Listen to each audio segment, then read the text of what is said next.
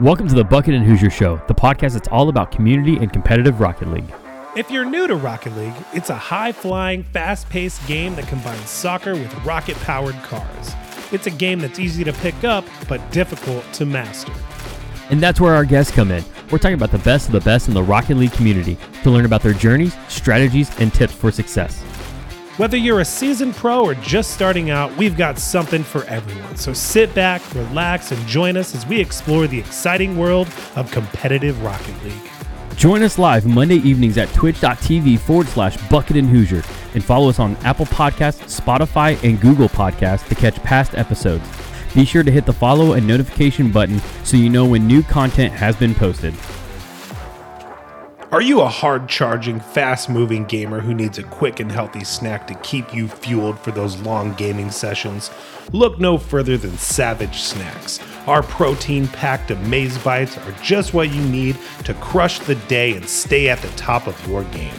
Made with high-quality ingredients and designed to give you a sustained energy, Savage Snacks are the perfect snack to keep you going through intense gaming sessions. And with just one bite, you'll be hooked. So head on over to savagesnacks.co/Bucket and Hoosier today to grab your own Savage Snack and get free shipping. Go be happy. Welcome to the Bucket and Hoosier Show, your go-to podcast for all things Rocket League.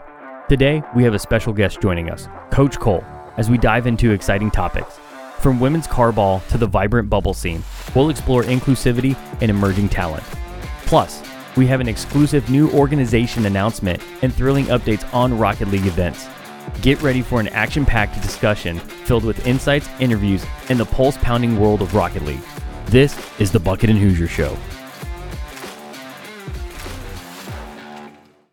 Good evening, ladies and gentlemen. Welcome back. It's been a minute. We went past our normal Monday show. Bucket had some kids baseball stuff to do, but that's all right. I did as well today, but we are good.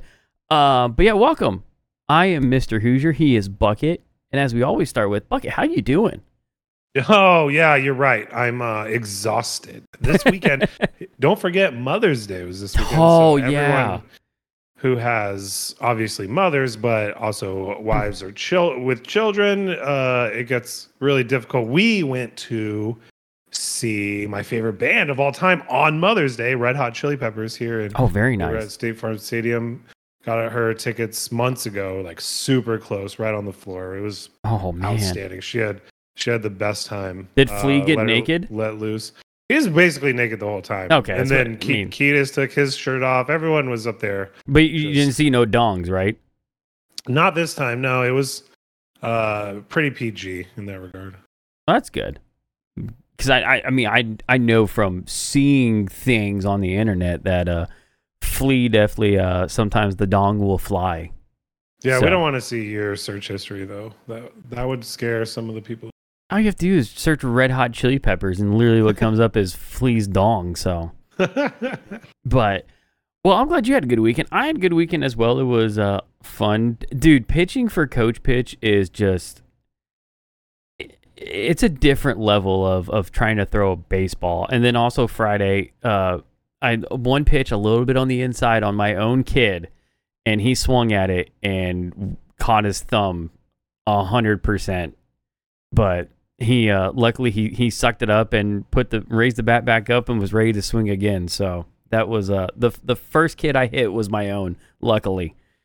Yeah, that's the best way to do it, get it over with. But honestly, it helps them get over the fear of being hit just to get hit. Anyway, well, I've already given you a couple pointers. You did. The but coach pitch world. So we did have continue to do so. We did have one kid though that. Threw a pitch, he hit it, and the way it hit off his bat, the ball ricocheted off and hit him in the face, and like it was fine. Like he didn't freak out or anything. Like again, got him to refocus and swing the bat again. But today in practice, he was definitely his swing. He was stepping out of the batter's box, so we had to like take a second and remind him like, hey, it's okay, it's not gonna hurt you, and he worked through that and got himself back to a better state. But I didn't even think about that. Like, a kid gets hit with a ball, and they're just like, nope, I'm done. I don't want to do this anymore. Yeah, you can scare them away pretty quickly, but a lot of them bounce back. They do. They bounce back really well. In Rocket League news, what happened this past weekend? Oh, it was the EU Spring Open, and I don't know if you watched a lot of it. I did catch a good bit, but Zen is him. He's the guy. He's the kid. He's the prodigy. He's scary.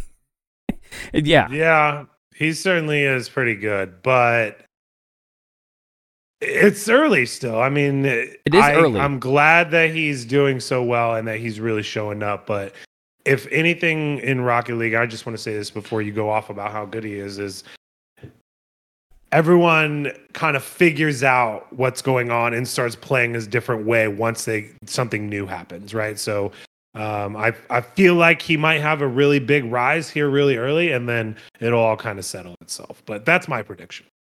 I think it will too. Probably what was scariest about EU this past weekend was just seeing the quality of the teams compared to NA, right? I'm actually nervous for NA for the major for spring. I would say there's a chance that EU could steamroll this entire thing. The way Liquid's playing, Vitality, BDS, KC. KC doesn't even make it to the finals or even the lower bracket finals. They get beat by BDS. So that move with Rise it started out kind of shaky. They lost to Carmine Corp in the second round, but they come back and beat them 4-2 later on in the lower bracket semis. On top of that, Scrubkill is back with Hogan mode, and they make a pretty decent run for a team that went through open qualifiers, getting all the way to the lower bracket round three, lower bracket quarterfinals, losing out the Carmine Corp 4-1. So, yeah, EU looks very scary right now, the way all those games went this past weekend. Scrubkill is the original, right? Like prodigy. He's now 20 years old. Well, the original EU. He was playing since he was like 13. Right. But he's been playing this game now for 7 years or whatever. Yeah. And in the spotlight for all of it, more or less, right? Like he had a little bit, he was always up there in the ranks. And then when he was allowed to start streaming and start getting into it. So it's interesting to see him still playing, but also he's still only 20. It's crazy to think about. He's been around for so long, but he's still only 20. So I think that's where we are with that.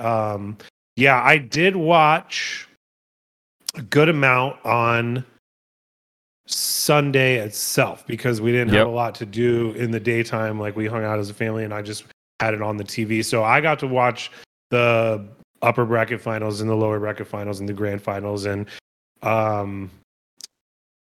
it was interesting to see. I think the lower bracket semis were on that day too, I want to say. Where BDS beat Carmine Corp. I think that was on the last day as well. And it was interesting because just to see sort of for the first time Vatira and company just not look comfortable, right? It was interesting to see it. It's been a while since I've seen that, but yeah, the rest of the field is really solid. So I can't say enough about how much crap we've given EU, but I think there's 4 or 5 teams there that on any given day can beat anyone in NA, and that's scary. It's very scary. Yeah, you talk about that. Like Carmine Corp, when they were playing BDS, they get down 2-1 and they call a timeout. And of course, as what always happens after timeouts, the team that called it always wins. And so you're like, all right, this might be KC's chance that they're going to run it back. But then BDS just turn it on, beating them in OT 3-2, and then beating them 4-3 on Neo Tokyo, which BDS, they don't even take a timeout. Like they just put it together, which was it was just awesome to watch. And yeah, to see what had been deemed as the Titans of EU, now they were not the Titans this time around. So the cup will be interesting. But you talk about prodigies, right? And we're talking about Scrubkilla. The big news out of NA this past weekend, I don't know if you watched it. I know you were at the concert when it was happening, so you probably didn't see any of it. Me and Jace, who were messaging back and forth and probably blowing up your phone, being very annoying. Yeah, I had to turn notifications off at some point so I could concentrate on what was going on around me. But I did see you guys talking about it. Yeah, NRG was very close to going home and not qualifying for the cup. I watched those games and it was scary. Even I was in NRG's stream, and at one point, like there was 4,000 accounts watching that stream. And then even Alpha's Alpha Cap, he after M80 qualified, he went and he's like, "Oh, NRG's losing," and he went and watched that. So I think his stream had like 1,200 or something. So you're talking about upwards of 5,000 accounts that are glued in, knowing that, oh, these guys are on the ropes, what's going on? And it was so close. Boulevard had a chance. Like, you look at the scoreline and they lose 3-1, but if you were watching the games, there were just certain touches that it should have been a goal if you just altered your card just a little bit and got the touch that you actually wanted. So yeah, Boulevard was right there, so close to knocking NRG out. And that would have been the first... That's a good team too, though. Yeah, Boulevard is a good team. After watching them, holy moly, that's another good NA team. But that would have been the first... Was it the first regional that Garrett G wouldn't have been a part of? But luckily, his streak continues, and they made it by the skin of their teeth. Yeah, that's the phrase. You got to feel for these guys, but they keep sticking it out, and they do. I don't know. I don't have high hopes for them, but if they can keep showing up, maybe they're going to surprise some people. That's at the end of the day, that's really all we can hope for at this point. There's really nothing you can say. We've given them time and time again to come back and make a push, and each time they fall flat. So to see them down and fighting for their life is honestly at this point pretty expected. Yeah.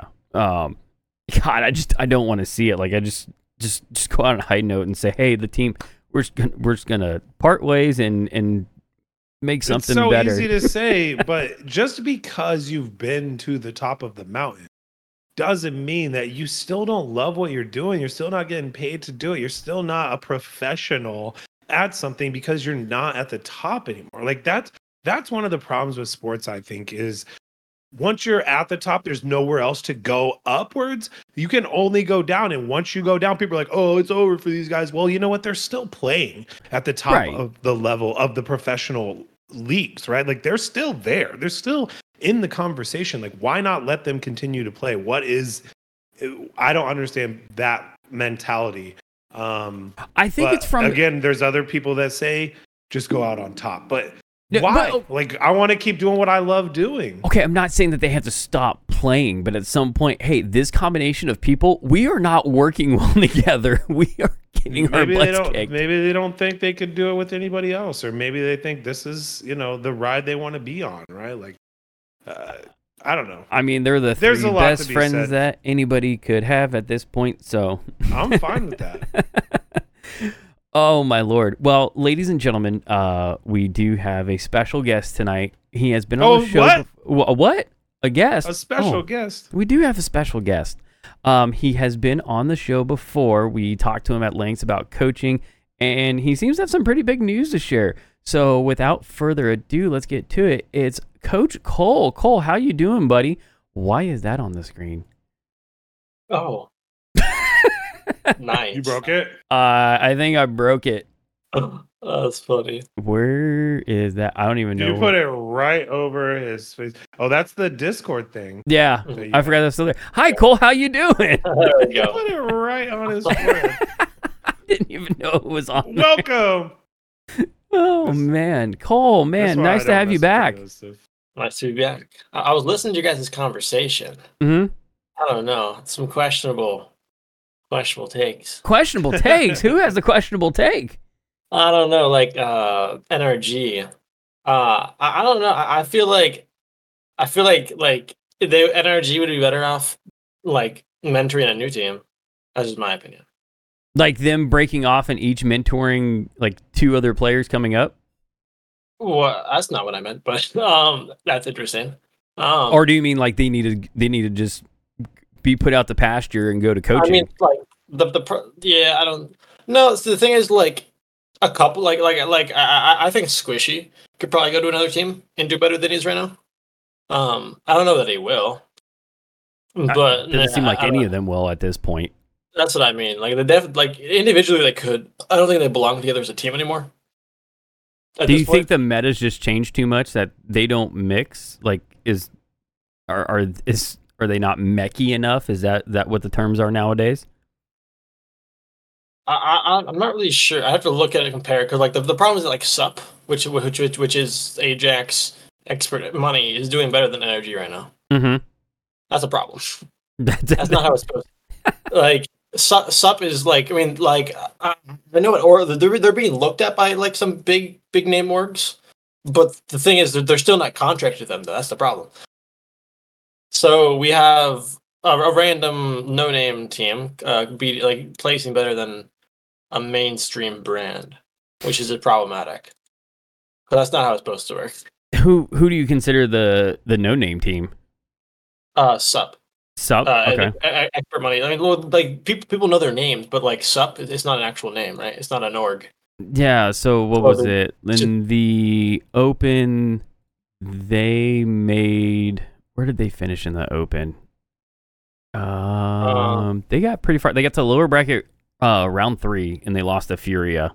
And NRG was already out at that point, losing to Shopify. Yeah. Shopify definitely seems to have NRG's number. I mean, Shopify are good. I mean, like that team. Well, that team's newer. That's the thing. The thing is that Shopify has been together for like a year and a half. So listen, that's the point I'm making though. Like NRG has earned their stripes, right? Like in their organization, they have their contracts. They don't want to be. They're not going to be bought out by their org. They've done everything they need to do that they need to prove themselves. And they're just riding out this wave, right? Like, They're probably okay with that. And the org might be like, I wish we were having better results, but people are still talking about them. And they're still in the conversation. And they're still making it probably the minimum points that they need to make in order for the org not to squash it. I mean, so everyone's just kind of going along, right? That's what I'm saying. They're just going along. And they're not probably going to get back to the top. And everyone's just kind of okay with it till they disband, which in my opinion is going to be at the end of this year. I don't see them going further than the end of this year. I don't either. They could recontract for next year. They could probably still place low top 16 next year. I would be surprised if they stay together and under the same umbrella. It depends though, because it's just the name, like the what's it called? Like the name recognition now with NRG and them, so like that's big. Like they've kind of built up the name and like the value of the like it's not going to go down at this point, right? Like their names are still going to carry the same weight, even if they're not making, even if they're not winning, you know. No, yeah, it does. I mean, it kind of goes. It kind of goes against kind of what I had been saying because with all the roster moves, you know, I've always been a champion of you need to stick together and try something now. And then now with this one, I'm on the opposite end of, all right, you guys have tried it out. Like, is something going to change? But I don't know. I wonder if there's anybody that even wants to go, has interest in playing with any combination of those three. I would figure somebody out there does. I mean, maybe. I mean, like, it's kind of like the same thing of, you know, Chronic being brought up in a Gen-G. The thing is, like, you could take almost any other like high X player of similar Chronic skill, put them on Gen-G, and they probably still get top 4, top 8. You think? So, you really think so? 100%. Like the thing, like I'm not saying Chronic was bad before by any means. Before he was put on, he was definitely like known as one of the better X players. But there's still another 5, 6, 7 at least that could do the same thing. So again, like yeah, like the NRG could break all together. They could do whatever, or they could take someone out and then put someone new in and do the same thing like Gen-G. That could work. They could try things, right? And NRG definitely has the money to do that. Yeah, I feel like at this point, it's also if there's one person that's synonymous with NRG, it's Garrett. Like you can't have Garrett go to a different team at this point because then that would just be really awkward and weird. Like it's Squishy's. If they're going to remove anyone, they probably remove Justin, if I had to guess. Squishy's been around longest. Garrett's Garrett. What do you mean by Squishy's been around longest? Just like in the scene? Streaming in general. He's like one of the earliest large YouTube Rocket League streamers. Okay, so you think he part of his pull is his content creation? Well, his content's way bigger than Justin's. It's been around for a lot longer. Right. Yeah. Everybody flocks to that. And like, I'm not saying Justin's bad by any means, but there's a lot of professional ball chasers out there. But I mean, that's kind of what I think I would put. That's what put Justin in a bad spot over the last couple of years. When we first saw him on the scene, that was he was it. He was the one that was doing it, and now a lot of people modeled themselves playing wise after Justin, and he almost didn't keep it. It hasn't worked, and I don't know what he needs to do different to get back to that being Justin. Well, he can't get back. He's gonna have to build something new. He can't try the same things. Doesn't work anymore. So he'd have to completely rebuild his playstyle, or like build around his weaknesses now. What I mean, but that would probably take in your team. Like you say, weaknesses. Do you know of any off the top of your head that you would say is a weakness of his? I'd be looking at the actual like replay themselves to give a clear answer. Oh, okay, but I mean, like he has mechanics. Yeah, he's like he's one of the original mechie players that we all know.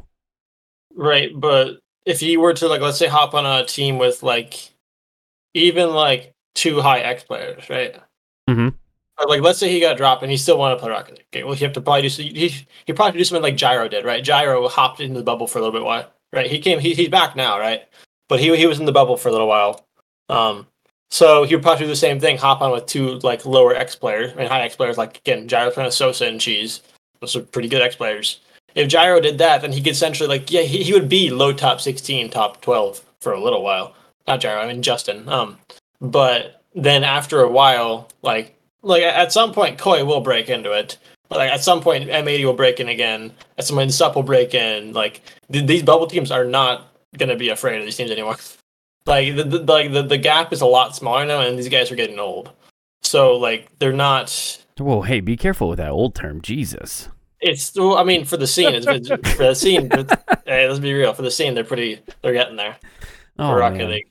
Well. No, you're not wrong. I think that's the thing too, right? Is it used to instill fear into people to be playing these guys, and they have experience, and they had all of these things that were propping them up, and they've lost a lot of that. So at the end of the day, it seems like the new is becoming the current, right? Yeah. And I think that's where we're at right now.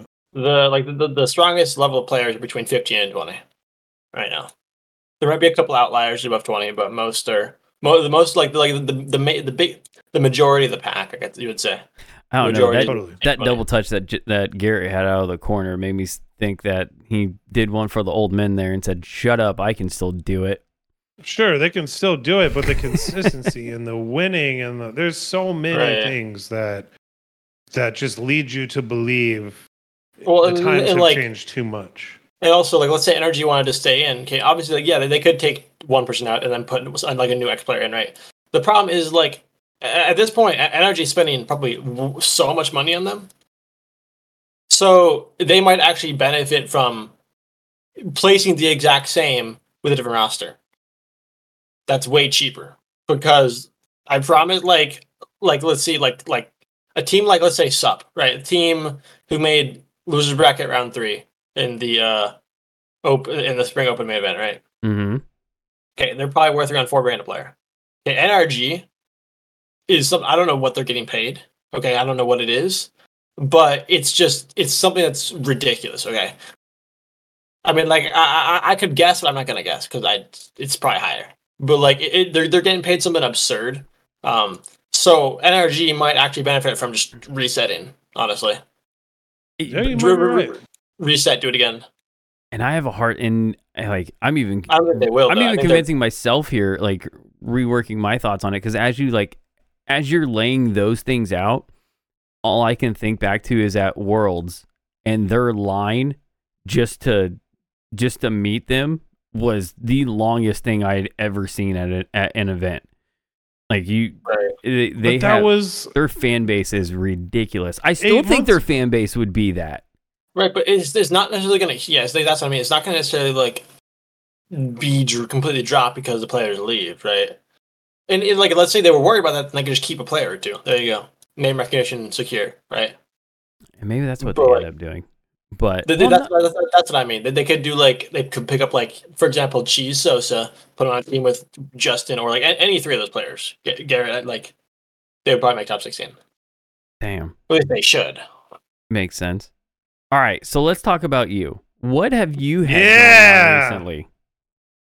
Well, I have. Well, let's start with because last time we talked, I think you even bounced around a couple of times since then. Yeah, I've been around. So. Wait, when was the last time we talked? Just be clear. It was like September? September last year. It was legitimately right after you were on the Roll Diz. Yeah, that whole fiasco. Yeah, right. Okay. Okay. Holy shit. That's a long time ago. Okay. Okay. So after that, so November, I hopped on just to get a break from NA, get away from the flame, all that shit. I went and coached a SAM team. Okay. It was only for like a month. It wasn't a super long thing. They weren't. I don't know. They were like a top 16, top 5 team. They had like a top 16 player, a top 8 player, and a top 5 player. It was weird. We didn't get that into scrims. It was interesting. I didn't really enjoy it because they were speaking Portuguese. So yeah, that had to be tough. It wasn't actually that bad. So the team I had coached prior, which was Snowf Tokyo Rected, is a French-Canadian team. So I was already used to coaching people without understanding the language. So it wasn't that bad. It was just, it gets annoying. Because there is a language barrier on some level, and it makes it hard to explain, like, complicated concepts. And that's just, like, what my coaching is. It's just, like, a big mishmash. And then I was coaching this, University of Buffalo for a little while. I'm still going to be coaching them in, like, 3-4 months. There's like public schools contracting is really hard. It's a super long process. I was coaching like a youth team for a little while. A youth team? Yeah. Where is their youth Rocket League being played? XP League. XP League. Yeah, XP Space League. Yeah, XP League. It was pretty big. It paid pretty decent for what I did. I know the kids were playing a lot of money. I was friends with the guy I worked with, my boss, pretty much. And then I was coaching WCB for a little while, which was something. Okay. I didn't really enjoy it, but... Let's not skip over that. I want to hear more about that. Well, all right, keep going with your timeline. Also, before, I need to write some of this stuff down. Mm-hmm. I don't have my pen and paper. I'm all flustered today. There was in our last conversation... You were against like one-off coaching / like Metafy, and then a month later you were like, "Hey, I'm glad we talked about that. I also did that, right. And it's been really cool." So I know you got into that stuff too. So yeah, for a while I was sitting front page and Rocket League on Metafy. I did really good on Metafy like this past year. Like I made the amount of money you can put it, like you can make if you really work on it is crazy, and it's not fun work because it's a lot of just like networking and talking to people and see what people want to hear to be able to market to them better. It's very, very boring and monotonous to do. Welcome to get there to the real world. Right, very boring, and monotonous. But like the reason I say it like that is because a lot of people think like, oh, I can hop on, be a coach, and make good money. It's kind of true, but like you have to put a lot of hours in. And people try to do it and like, oh shit, I actually have to do something. I actually have to do stuff. That's crazy. I thought it was free money. But I hopped on Metafy, and then I was sitting front page for a while. I'm not sitting there right now because I've been slowing down. But what I've been using Metafy for is because there's like training plans essentially, so I can have someone like, let's say like it's like essentially like a weekly style coaching, so they can pre-purchase the package. So I get paid up front, very nice for me. It's like very very helpful. And then they can schedule 8 sessions at any point, right? So we can do weekly, bi-weekly. It's kind of like built into the system, and then when we do the lesson, it actually adds on to like the stats thing, which puts me on the front page if I have enough. Like it's like another form of advertising, it's a bit rough because they do take a 15% cut of the earnings, which is quite a bit, but it's kind of like paying for the advertising. So it kind of balances out. Not really. It's still kind of shit, but like it does what it's supposed to do. My goal is actually to be able to move off it at some point, but at least till it stops, you know, helping me. I'm gonna stay on there and damn it if it works, it works. It's just like they're growing and they're adding like a bunch of small coaches. So like let's say a small coach gets someone to buy a Metafy session, they do a horrible job. Well, now they're going to the front page, right? Look at who the top mentors are, right? So I kind of benefit off other coaches not doing a good job. So I actually had multiple clients come in and be like, yeah, I just got coached by this guy last night. And it's like, wow, he completely missed everything. So it's like, I'm on there because other people aren't doing it well enough yet. Once I actually start having struggling to get top mentor and like up there, then I probably will move off. But for now, it's worth it. But on top of that, you know, I was doing WCB for a little while, for a few months, like January to March. They're like a 1600 team. It was okay. Problem is that like WCB itself is not a fun place, and people don't talk about it really. But it's very, I don't know. Like when I first tried to reach out to teams, 'cause like I just hop in the scene, right? There's like 16 teams, pretty small, pretty tight knit. Half the people wouldn't respond to me. I was just reaching out and saying hello. Half the people wouldn't respond to me. I don't know if you've ever seen any WCB drama online, but a lot of it, like players getting banned, players not being let in.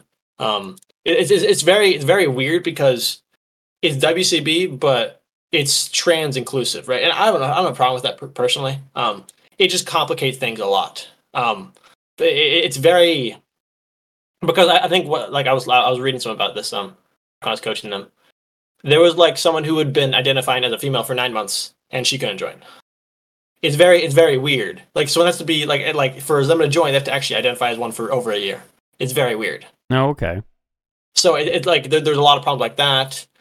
There's got to be a rule somewhere. But what's interesting to me that from what you've said so far is.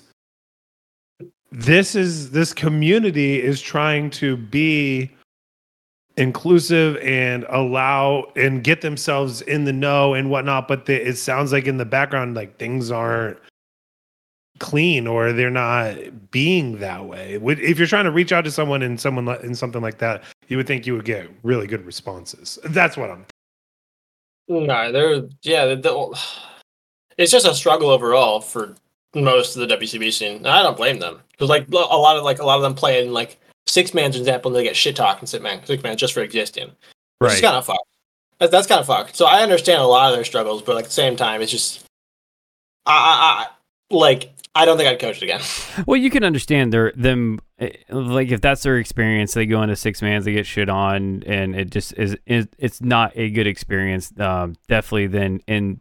They've created their own environment that they do have walls up, and it's probably takes a while to get through just to build that trust. But like you said, if you can't even get in the door, then how can you ever build the trust in the first place? So it's a catch-22. And like I they reached out to me when I first started coaching them, but then I was looking at coaching another team. It's very weird because like I know for a fact that whatever coach they went with was not better than me. I don't know who it was. It's very weird because like it's just very ego. Like when I thought like the normal Rocket scene had an ego, it's just like essentially it's like there's 1,600 ranked players, so like GC2s with the egos of rank X player. It doesn't make sense. So like essentially it would be like a rank X player talking to you, but they're not actually anywhere close to that level. So them thinking they know everything. It's like impossible to coach. It's very I don't know how to explain it. But it's very different than coaching like my RLCS team because they actually know what they're talking about, right? The problem is that when I worked with them, they pretended that they knew what I was talking about. They didn't ask me to explain better. They didn't ask questions. They just like they expected me to say it once and then to just know it, right? But actually understand the prerequisites, right? There was no give and take like. Hey, I don't understand. Can you explain that in a different way? Like that just it didn't make sense to me. So they were, yeah, I guess that does make coaching a little bit difficult, because not only is the coach supposed to be able to be good at coaching, the players have to be coachable as well. Mm-hmm. So, and yeah, and then one of the the drama happened. Because I was doing this for free, by the way. So okay. I was doing this while I was coaching my previous competitive team, which was C-Money, Nescuff, Pluto. Mm-hmm. So like rank A, we made like top 32 NA. I was coaching them simultaneously. So I was doing like 10 plus hours a week for free for them. And at the time, I was charging $40 to $50 an hour. Right. So essentially, I was sacrificing probably around $300, $500 a month for this team, or like a week almost. That's almost as good. I was making that at least. It was absurd. And then at the time, like, one of the players, I brought that up because like they were, I forget what it was exactly. I don't remember the exact situation. But essentially like, oh, it was the Twitter account. So they had like the small Twitter account, right? Small Twitter account, like 50 followers, like the team Twitter account, right? And I used it to like some of my posts or whatever, because I could, or I had access. They let me. And then she brought it up in like this text, like the team Discord. So I went on a thing about like, so I'm putting all this time in for you, monetary time, right? Because I could just market myself, make actual money, right? And I'm since I've started coaching you guys, I probably could have made like $2,500, right? And you're complaining about a Twitter account, me like in a couple of posts. It's just very weird because like they're all about Twitter, and I don't get it. So like, for example, like let's say you're like you were trans for 2 years in real life, right? If you have not been publicly trans on Twitter or any social media for at least a year, you cannot join. Okay. What is that? What is that? Right. I don't know what that is. It's very social based, and like they're like weird about it. Like I think one of the players was like subtweeting people. It's just like the most witch hunt I've ever seen. Well, it does make sense that they're interesting. It does make sense that they are social based, because I mean, that's how the whole league got started, right? In the social environment, they weren't having a good time or feeling like that was a place that was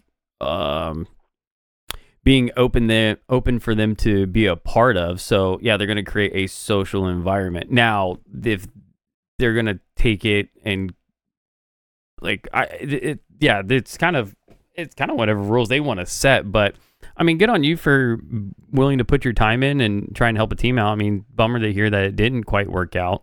So you go from women's carball to what was next?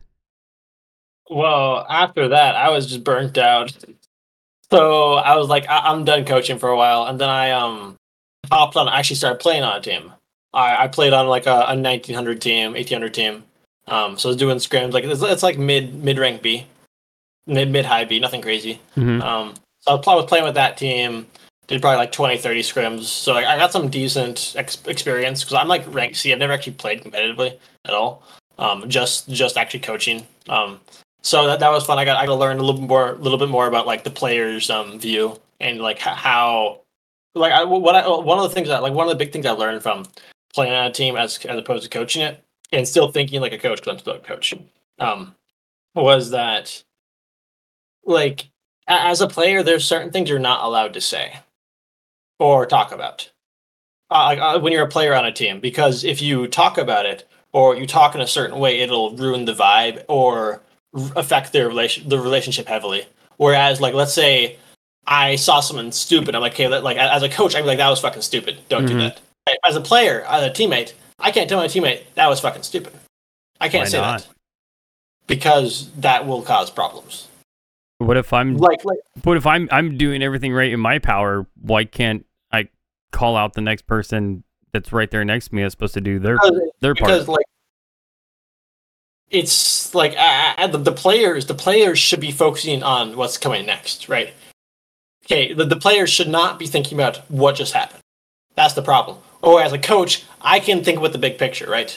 As a coach, they can think with the big picture. Like I'm focusing on things they don't need, they shouldn't, right? So as a coach, I can tell them that was dumb. So it's the coach's job to tell them, talk about what had happened, during the game, or like just happened in the game, right? Like it was a bad goal, whatever it was. Right. Then it's something. It's better for the coach to say that, right? Because then they can be mad at the coach. Who gives a shit, right? Why does it matter? But the one thing you don't want to be mad at mid-game or mid-series is mad at each other, right? Okay, so mid-game, mid-series. All right, I will agree with that. Right. I'm thinking like even outside afterwards. Right, and like there should be an open line at some point, like to some extent outside, but even still, it does carry back inside as well. That's why it is a little bit of gray area. That's why you don't see players being coaches, or players coaching their team as a player. It doesn't work. Well, yeah, I can see that, but at some point, wouldn't you want your players being honest with each other and making sure they're holding each other accountable? Right, but you want them to do it in a more constructive way, and the coach to lean more on not, I don't think emotional is the right word, but it's like being like the one to keep you accountable, right? The coach keeps you accountable. Right, like that makes sense. No, I agree with what you're saying, Cole. As a player coach in other traditional type of sports as well, that's the dynamic you want. You want the coach to say the things that maybe need to go unsaid by the teammates because you guys are on the same level, you're trying to do the same job, and people are going to mess up, people are going to be doing the wrong thing. But that's why some teams also have a captain, right? Hockey teams have it. The Yankees have it. And that captain tries to keep everyone accountable for themselves and is sort of like in that player coach role. In this scenario where there's three, maybe a fourth as a sub, the coach is the one who needs to be involved in that.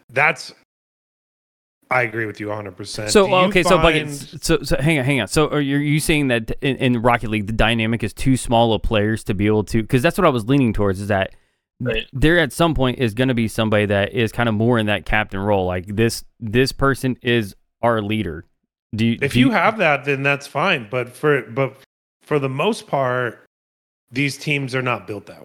If you're going to have one guy who is the most, and maybe there's like that on teams that might not have coaches yet. Well, right. Most teams naturally have that. They have that person. That person's almost always just like that role is normally assumed on teams. That role is already there. Sure. the second the team meets, they already know. Right. They can already tell based on who's talking. But the problem is when that player tries to pretend they're the coach I will agree with that. Right. There is that line. There is that line where yes, you are not the coach. Like you give them as much leash as you can, but at some you don't want to have to micromanage every little thing. No, that makes your life a living hell. But no, they don't get full reign. I agree with that. Right. So it's just like. That's what I mean. It's kind of like trying to help players figure that out because, like, when one person's like too much. For example, as a coach, I can talk too much, right? So a captain can also talk too much. If that makes sense. Like there are similar roles, so both of them have the same problems. Okay. So they both that's one of the things I learned is learning that I'm learning a bit more about the coach role. If that makes sense. Help me learn a bit more. Because as a coach, you also need to make sure everyone is talking enough. Every single person, not just one person. Like the captain should be talking no matter what. Right. That's their job. Right. I shouldn't have to tell them to do that. That's their job. But as a coach, like if you need, I need to find ways to get the other two into the conversation. If that makes sense. Yep. I can agree with that. Right. So it's just learning how to. It was like learning how to manage that. Okay. I struggled with that on the that WCB team because again. 1,600 players, rank X ego, complicated. No, and that seems to be the going theme right now with anybody that we've talked to, like talking to you, Wi-Fi, there's a lot of egoing going on. Even Raw Greg talked about that. Like, yeah, there's a lot of egos down there in the rank X or just players that haven't necessarily made it past that threshold that we all deem as making it. Well, that's my question to you is, do you find it difficult to sell yourself as a coach because you haven't played at that level? Now, mind you, I feel no. I'll just let you answer the question. Okay, so I would say no, because regardless of whether I've hit SSL, I've been 1800, which is not like regardless of if I hit that rank or not, it doesn't really change anything. Like I'm still gonna try to hit B+ this year, just for the experience. But like coaching wise, it's not gonna change that much right now because even if I hit B+, I'm not gonna get this random top 16 team coming out to me. No, they don't care. No, it's not their job. It's not their job to come to me. At that point, once you reach a certain level, you need to prove yourself enough that they will. Like that they will. Like how'd I put it? Because like there's also certain teams that just won't work with me, right? No matter what coach you are, there are certain players that just won't want to work with you, based on who you are. Hmm. So it's not necessarily how you, because you see this sometimes, right? Like there are players that are going to be coaches. That's a fact. They'll turn into coaches, or they already have that on their mind, or they already have that captain's ability. A lot of catchers in baseball turn into coaches after they're done playing. It's just a natural progression for them because they've essentially been the general of the field, right? There's going to be players like that. Then there's guys who know the game in and out who might not necessarily have been able to do it, right? If you can't do, maybe you can teach, right? That's the old philosophy. If you can't do, then you teach. If you can't teach, you teach gym. That's what Jack Black said. That's what Jack Black said in School of Rock. But that's kind of that. I was wondering if there's still that wall to break down as a coach of like, man, I didn't play at that level, or I never made it, or I don't know what it's like to be this player, or if they really do see it now as a coaching role, that if you can do X, Y, and Z, or help these players reach their maximum potential, that job is there for the taking. Is that how it seems to be now? Right. It's not like player credentials don't really mean all that much anymore. That's nice to hear. And it's more about, can you coach? Is it working? There you go. Are you doing social media? Are you... That's pretty much it. Like having content. That's why like a lot of coaches. That's how some coaches got into coaching in the first place. Like Knox's was a B+-ish player, but like he was up there, but he started getting these, like, I think he's coaching Limitless, whatever thing it is. But he's a streamer, right? He's getting paid his money because he's a streamer, right? Like I'm not sure what his contract is. I just know he's like most of the money, like most of the reason he's getting that money is because he's a streamer. Not because coaching. Yeah, and there's people like that, and then there's other guys who we interviewed, Raw Greg, right? Like, and he was on the other side of that where he wasn't really in that spotlight, but he played. But he just said he never really would have been able to play at the highest level, but people listened to him, and he was able to articulate things, and he really had that competitive edge as a coach more than a player. So I think there's a lot of different paths, and I'm glad those paths are opening up, and it's not just, oh, we played with you, we like you, that's the only thing that there is. Right. It's just like you have to find the right opportunity. Because it took me, when did I coach C-Money NESCOP team? That was February. So it took me about 2 months to find this team. Yeah, so so now, like, you I mean, from what you were telling us, it sounds like some pretty big changes coming up for yourself. Yeah, yep. Start from the beginning again. You told us in the green room, but... Yeah, so essentially, I'm going to be the COO of a new esports org. Nice. So part of what that's going to be doing is, as you guys know, I have my own Discord, right? Mm-hmm. So essentially, how it's going to work is I'm going to take my Discord. So you guys know how Gen-G, like you guys have seen like Gen-G Mobile One, right? Mm-hmm. So there's also like Cloud, like Gen-G Mobile One, like how they have Mobile One attached, right? Or like Cloud9 Training Grounds, right? Their coaching thing.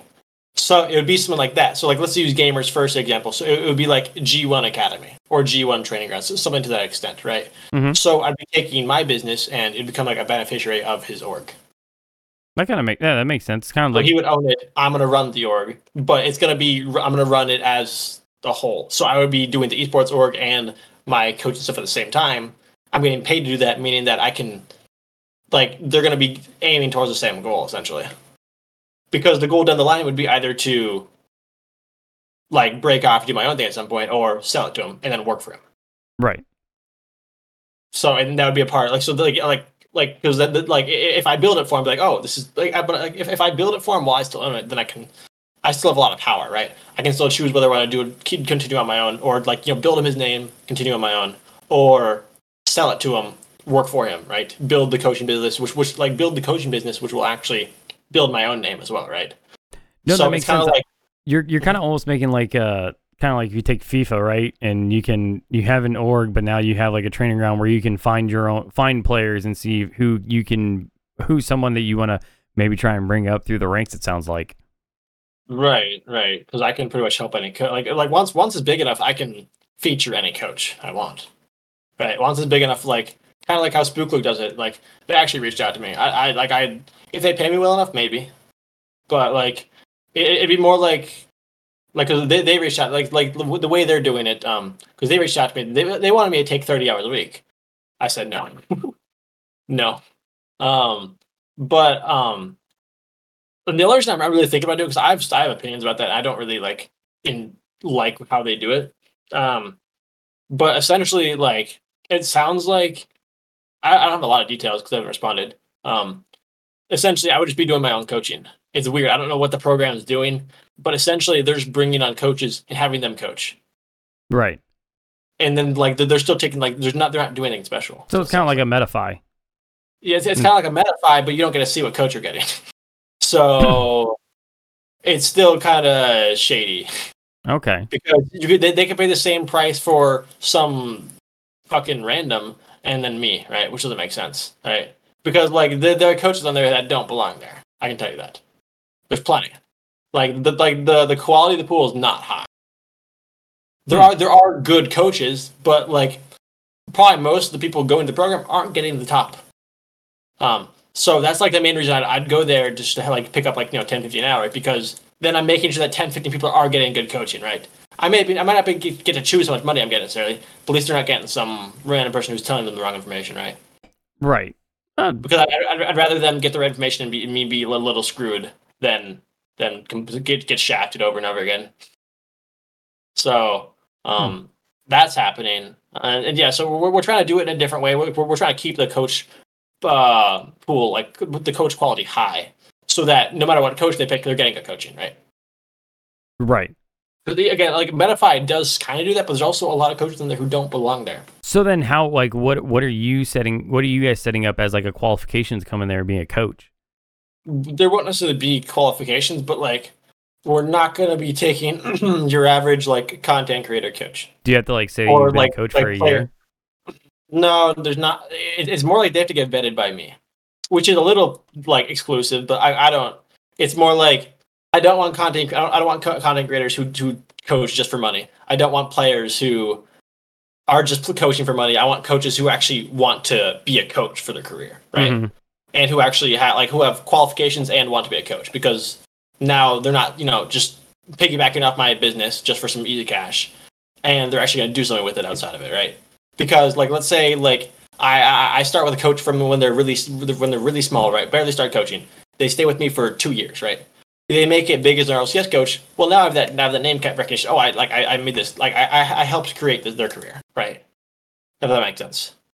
So then I have external, like advertising, because then like if they learned a lot from me, then they will go talk about it without me even having them having to tell them to. Right. Because for example, I learned some things from Verge. I talk about Verge in my coaching sometimes. So they'll do the same thing. That's just good networking. Right, so like they will just like if look at all the life skills Cole's learning over the past 9 months, man. Like you forget that we've been around the block in business and all kinds of things that we do outside of this podcast, and to hear you like get the wheels spinning and seeing you kind of coming into your own is really nice, because that was what I tried to drive home with you last time with the Metafy thing. It was like, dude, just put yourself out there, man. Just try it. And then you were like, yeah, this worked. Now you took that and you snowballed it, and you're out there doing things. So it's really, really cool and exciting to just hear this from you. Yeah, and now I'm about a contract for 6 months. So that'll be good. Like 30, 40 hours a week for the org. Like 30 hours coaching. And the great thing about the contract I'm going to be signing is that, so it's like 14 hours a week of scrims, pretty much. Or like, I think it's like 10. So it's like 10 hours a week of scrims. 3 hours a week of replay review, of like team replay review, like after scrims pretty much. And then like, I think eight one-on-ones. But the great thing is I still have 8 more hours. And the next, in those 8 hours, is just for watching games. So you know how like it essentially be like, instead of watching RLCS, I'm just gonna watch 8 hours of film of my team. Yeah, because you guys are actually fielding a team, right? So the thing is, like that's what I like. That's why I haven't watched much RLCS recently, because I'm not gonna like. Yes, it's great, right? I love watching RLCS. It's very entertaining. Even though it tilts me half the time, I don't like the plays they do. I think there's a lot of problems with what they're trying to do. It's just annoying to watch. How so? But like what's something that sticks out to you? I have to watch it again, but I haven't watched it in like a month or two, because I'd rather watch like top 24. It's more entertaining, because like I feel like past top 12, it's pretty scripted. Like it may not like you can essentially guess what's going to happen based off the first game. I mean, there are some rare reverse sweeps, but show me like a recent reverse sweep. There's not that many. Like after the first game or two, you know who's winning, and I don't enjoy that. Right. Whereas like a top 24, top 16 team, games are a lot more volatile. Right. So it's a lot more entertaining. It's not every single player perfectly controlling the ball. Right. Or just it's very different. Right. Because if like, let's say like if I go and watch top 4 RLCS, right, I'm going to learn something different than if I watch top 24. Because top 24, like, I will learn more about how players adapt to these shitty situations and, like, these bad touches, or as compared to how these players react to the best possible touches in the world. Well, I mean, so you kind of, like, I got to stop you there, because you talked about in the top 12. So that would be, like, NA Spring Open, right? Right. Said how many reverse sweeps have we seen? And that one, I got 2 in there. Right, Spacestation reverse sweeps phase, and then SUP reverse sweeps G2. So right, but so I mean that the SUP one, like, but like what's it called? Which one was it? The Spacestation one. Like the thing is, like that team has potential to do that, right? It doesn't surprise me in the sense that that team can do that, right? Like that's a possibility. Whereas like if you watched like two quote-unquote random top 24 teams, you don't know what the fuck's happening, because you've never seen those two teams play. Well, yeah. Right. So it's like we've seen Spacestation and FaZe play over and over and over again, right? That's why I want new players, because if there's new players, like, yeah, they're going to the same names, right? It's going to sound different when the casters talk about them, but, like, it's going to be new, right? There's going to be new personalities, like new players, because each player plays differently, right? I mean, I don't disagree with you. Yeah, I'd love to see new people come up as well. Like that should always be the goal. But I think to say that in top 12 that it's not, that it's scripted, you can tell exactly what's going to happen. I don't think that's necessarily the case right now, especially in NA and especially in EU, as we saw this past weekend. The only thing that was for certain this past weekend for EU was, well, that wasn't even for sure. No one knew, was Zen going to be that player, and he turned out to, yeah, they are that player. Like they're performing very well. I would have to disagree with you there. I don't think it's as set in stone as we think. Not like the days of old where NRG was just rolling over everybody. Well, what I mean by that is, like, none of the teams in the top 8 surprised me.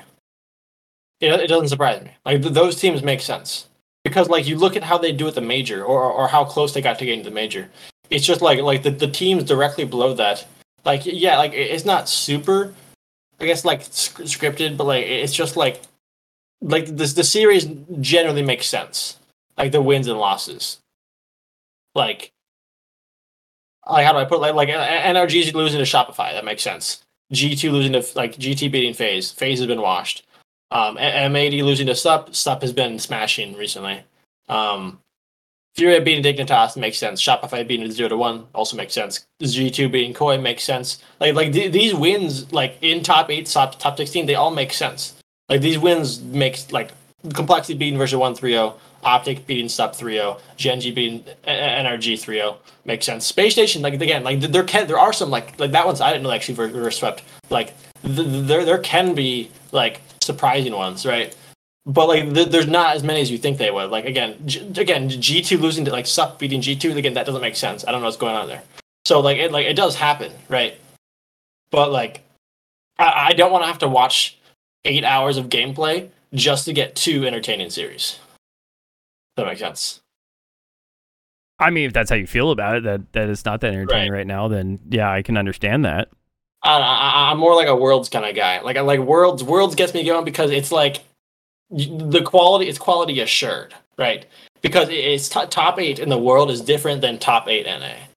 It's not the same thing, right? It's very, very different level of quality because top 8 NA, 3 of those teams aren't even going to the major and aren't even going to Worlds, right? Right. Whereas those three teams could be top 3 EU teams, right? Now it's going to be G2 versus Carmine Corp. Or those series are interesting. I either watch the top or watch where I can learn more from, right? Or learn how to, cause watching these teams isn't going to teach me how to coach a top 24 team to be top 16. If that makes sense, it's not going to necessarily help. Well, you watch it to learn things about how to get your team prepared to play at that level, right? That's why you're watching it. The average, well, there's not really an average fan. The hardcore Rocket League or LCS fan watches it to root for the players that they've seen come up or people that they know or whatever. And that's an ongoing problem or something that needs to be solved is how can we get more people and more eyes and what's going to make Rocket League more entertaining for the masses. And we've talked about things in other sports, there's storylines or rivalries or they play each other X amount of times and they have to face each other in this type of division or regional in order to get there. And it seems like some of that stuff is missing just for the casual fan. But for you specifically, it sounds like Rocket League is more of a tool to sharpen your own sword to get you there anyway. So you have a different mentality when you're coming into it anyway. Right. I don't explain it. I just once it's your you don't look at Rocket League the same anymore. This is your job. It's weird. I don't know how to explain it. Once you're actually making enough money, it's just the game never looks the same anymore. Because even as a player, even if I'm starting 1600, even though I know it's not that great of gameplay, I can't play it casually. I don't know what it is. At some point, at some point it loses the fun factor, and you get the fun from improving. Does that make sense? Yeah, no, you're not wrong. I get that. That's why I wouldn't find our top as much enjoying, unless it's top 8 in the world. That's different than top 8 NA. I mean, I might go back and watch a couple of the finals or semifinals because again, top 4 is always good, right? That's top. Those teams are going to Worlds, right? Top 4, most of those teams will go to Worlds. So that will almost always be entertaining, but it's just a lot of time where I could be doing other things to improve myself because it's more about a lot of it getting better as a player and coach is just improving yourself as a human. Right. I've learned. So not watching that and just doing something else to improve myself is way more important. I don't know how to put it. So I mean, I think reviewing your own team's tapes and gameplay is as important as seeing what other teams are doing though, and what the nuances of the game at different levels. I mean, if you're coaching a team who's somewhere near the bubble and you're trying to get to the top 2, 5, 10 teams, there's a long road there. And I feel maybe you could learn something from watching all of that. There's something to learn from every, you were saying, the gameplay that you watch at one level is going to be a little bit different because this guy knows that these players have the ability to hit the shot anywhere they want, and they're probably going to go for this shot, which is the most difficult to save. So I'm just going to go for that save, knowing he's going to go for that. But at another level, they're just trying to hit the ball in the net no matter where it is, right? Like, so you have these different nuances of the game at different levels. Right. And it's just like, what was I going to say? I had something to say. Shit. I tend to do that. That happened. You're such an asshole, Bucket. I know. Don't tell me. Right. So again, so back to the same thing. What I was saying is, like, again, you're like, I could learn more myself, but like, it's not going to necessarily like make it easier to help them, because like the way current best players, like current top 16, like what they need to improve is very different than what like my players need to improve, right? Because like if I watch so like a top 16 pros gameplay, I don't generally look at what they're doing right, because that's not what my job of coach is. My job as a coach is to improve, right? So when I look at top 16, top 8, top 4 gameplay, I look at the things I can improve, but not like, how do I put it? Like not like what I could use for my team. That makes sense. Because again, I'm trying to help players. Like it's not going to make it easier for me to, how do I put it? Their path is just different than like these current pros. Like they have, like they're very, very unique. They may look somewhat similar, but like the things they have, the specific things they have to focus on are very, very different. That makes sense. Like the players at the level that you're coaching at, right? Like as compared to like top 8, top 16. Like okay. if I was coaching a top 16 team, I would tell them way different things, because they're already. They already have great comms. Their vibes are always good. They're like there's very specific fundamental things they already have that a top 24 team does not, right? And it's very, very different, right? Like so, like as a top 24 team, like gameplay is definitely important, and like so, like obviously, like that's more like a strong long-term thing. What you actually fix in the moment is like and learn how to like improve quicker, because more important for long-term is. Vibes, communication, like all of these fun things that aren't fundamental to top 6, like to top 24 teams. It's not as fundamental as you may think, which is why they're not getting paid, right? Or which is why most of them aren't getting paid, right? Because like if they were doing their job better, they would just be top 16. Makes sense. Yeah, and that's why they're like, looking for a coach, right? So, and yeah, I don't know. Like so some teams just don't pick the right one, unfortunately. So this team that you guys have coming up that at some point here in the next couple of days is going to get completely will be fully announced. What can you tell us the region you guys are going to be competing in? Oh, and North America. You guys are going to be competing in NA? Yeah, well, we actually just did. So you can actually know the team. Yeah, so Cam, Willis, Omar. Oh, that team. All right. Yeah, so that's the team. So the org itself, like, okay, so let's go. That's a big fucking spider. The org itself, there's a big spider on the curtain right there. Those things are helpful. So like the org itself won't be announced till like a week or two from now. Okay. Because we're working with like a couple of different marketing firms to get the branding out. Like we're like when we go public, we're gonna hope to be as professional in the branding and everything as say NRG, G2, G1. So, because like branding is very important, so we're taking like 3-4 weeks to get that down before releasing. Now, they're still gonna be they're still contracted to the LLC of what will become the org. If that makes sense. Mm-hmm. But we're not gonna like necessarily announce them right away. So we're securing the team. If that makes sense. Yep. So looking at in Open, you guys were what, one game off from actually qualifying for a close qualifier? Oh, no, we were in close qualifier. You guys were in close qualifier. How close did you guys get? Well, we got let's see. Okay, so yeah, you ran into M80, Hey Bro, and you took down Soul, and then you ran into Team Axel. That doesn't sound right. Oh, that's not right. Hold on. I'm on the Wikipedia.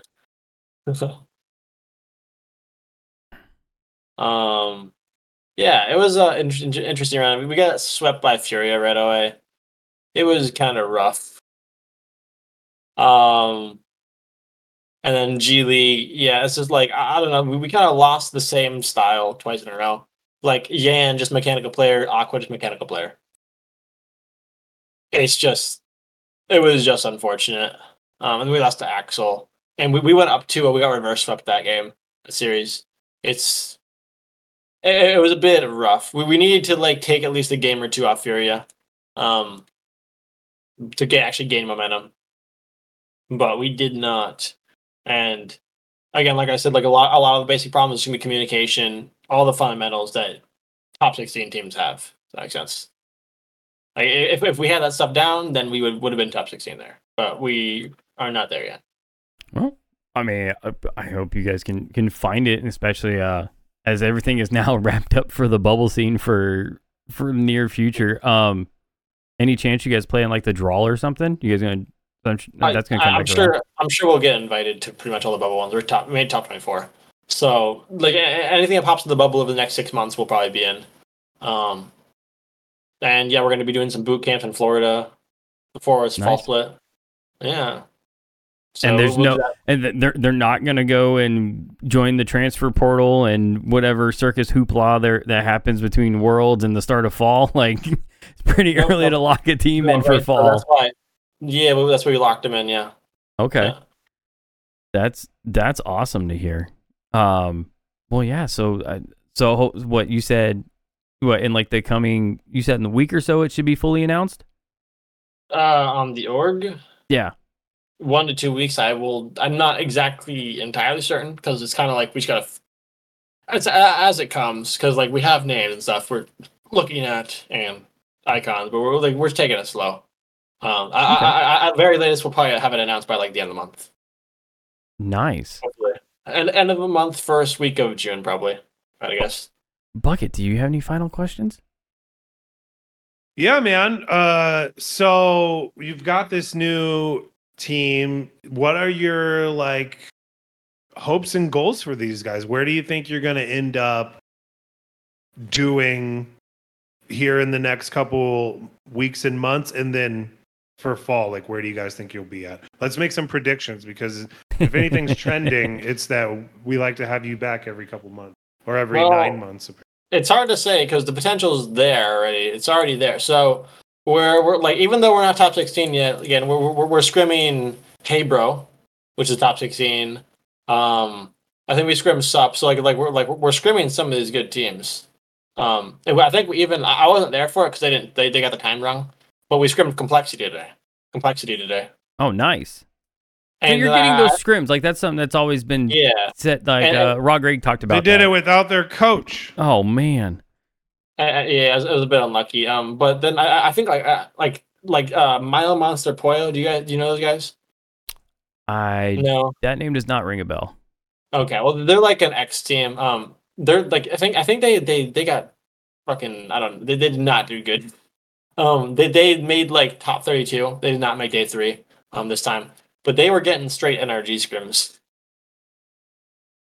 Nice. So I don't know. I don't know what's going on or why they're scrimming people, but that's not when NRG is scrimming 3X players that don't belong in day 3 yet. That's when you know NRG's done. That's all I'm saying. Oh man. They should not be screaming that team if they're gonna stay in. I'm just saying. Oh well, I think we have come full circle. Cole, before we go, do you have any final things to say? No, that's all I got for you today. Oh man, just gonna see how it goes. Well, we appreciate you stopping by and giving us an update on where you're at and where everything is going. We're excited to have the org announcement the next week or two, and we look forward to what happens with you guys in the fall. Oh yeah, I'll definitely keep you guys updated on how it goes. Awesome. Well, as always, thank you, Cole. Bucket, you got anything before we go?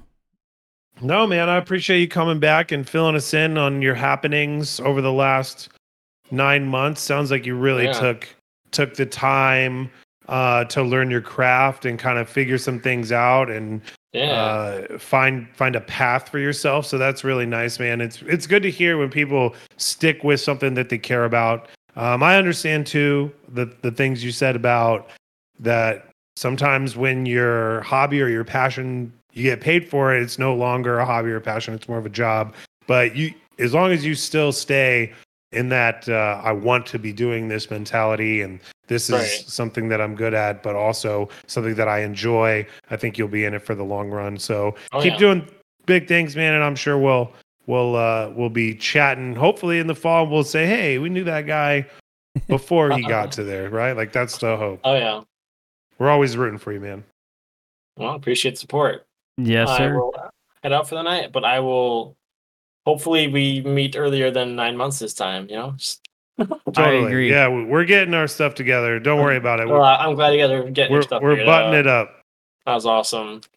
All right, guys, you guys have a good night. Yep. Shout out to everybody. Thanks to anybody that tuned in and listening on the podcast. We appreciate it as always. Bucket Tuesdays, huh? Right? Like we interrupt. Well, we always do Mondays. So everyone knows to tune in on Mondays, but Tuesdays are some of the communities that we've met each other from and we've come from, and the dad type of groups that we know a lot of the people from, they run their internal community tournaments and all kinds of streams and stuff on Tuesday. So they'll all pick up all this over the next week on the podcast and on VODs and stuff. So that's why we didn't get a lot of the comments in Twitch that we normally get, but I expect them all to be leaving me some information throughout the week. Yep. And then keep a look out on our socials and in our Discord for next week. I will not be available, so it's whatever Bucky wants to do.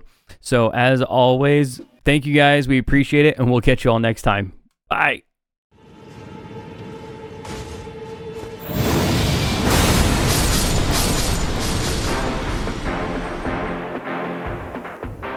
I've said this before, and I'm going to say it. Channel 3 is the future. There's no platform like it. It's a place where you can post about video games, and you know everybody cares about it. They are just as excited to see your post about video games as you are to post it. Finally, someone gets it. Listen, if you're an up-and-coming content creator, you're just not going to find a more creator-friendly platform than Channel 3. What? How? You're just not. You can review new games, old games, systems. You can make lists of your favorite games, least favorite games, backlog. Boom. They finally get the W. Everything is gamified. How much XP do I get for this? There's daily quests, weekly challenges, daily minigames. There's tournaments, events. I can honestly say that it makes gaming more exciting than it's ever been. More Twitch! Oh! What? Wow! Holy... Ever.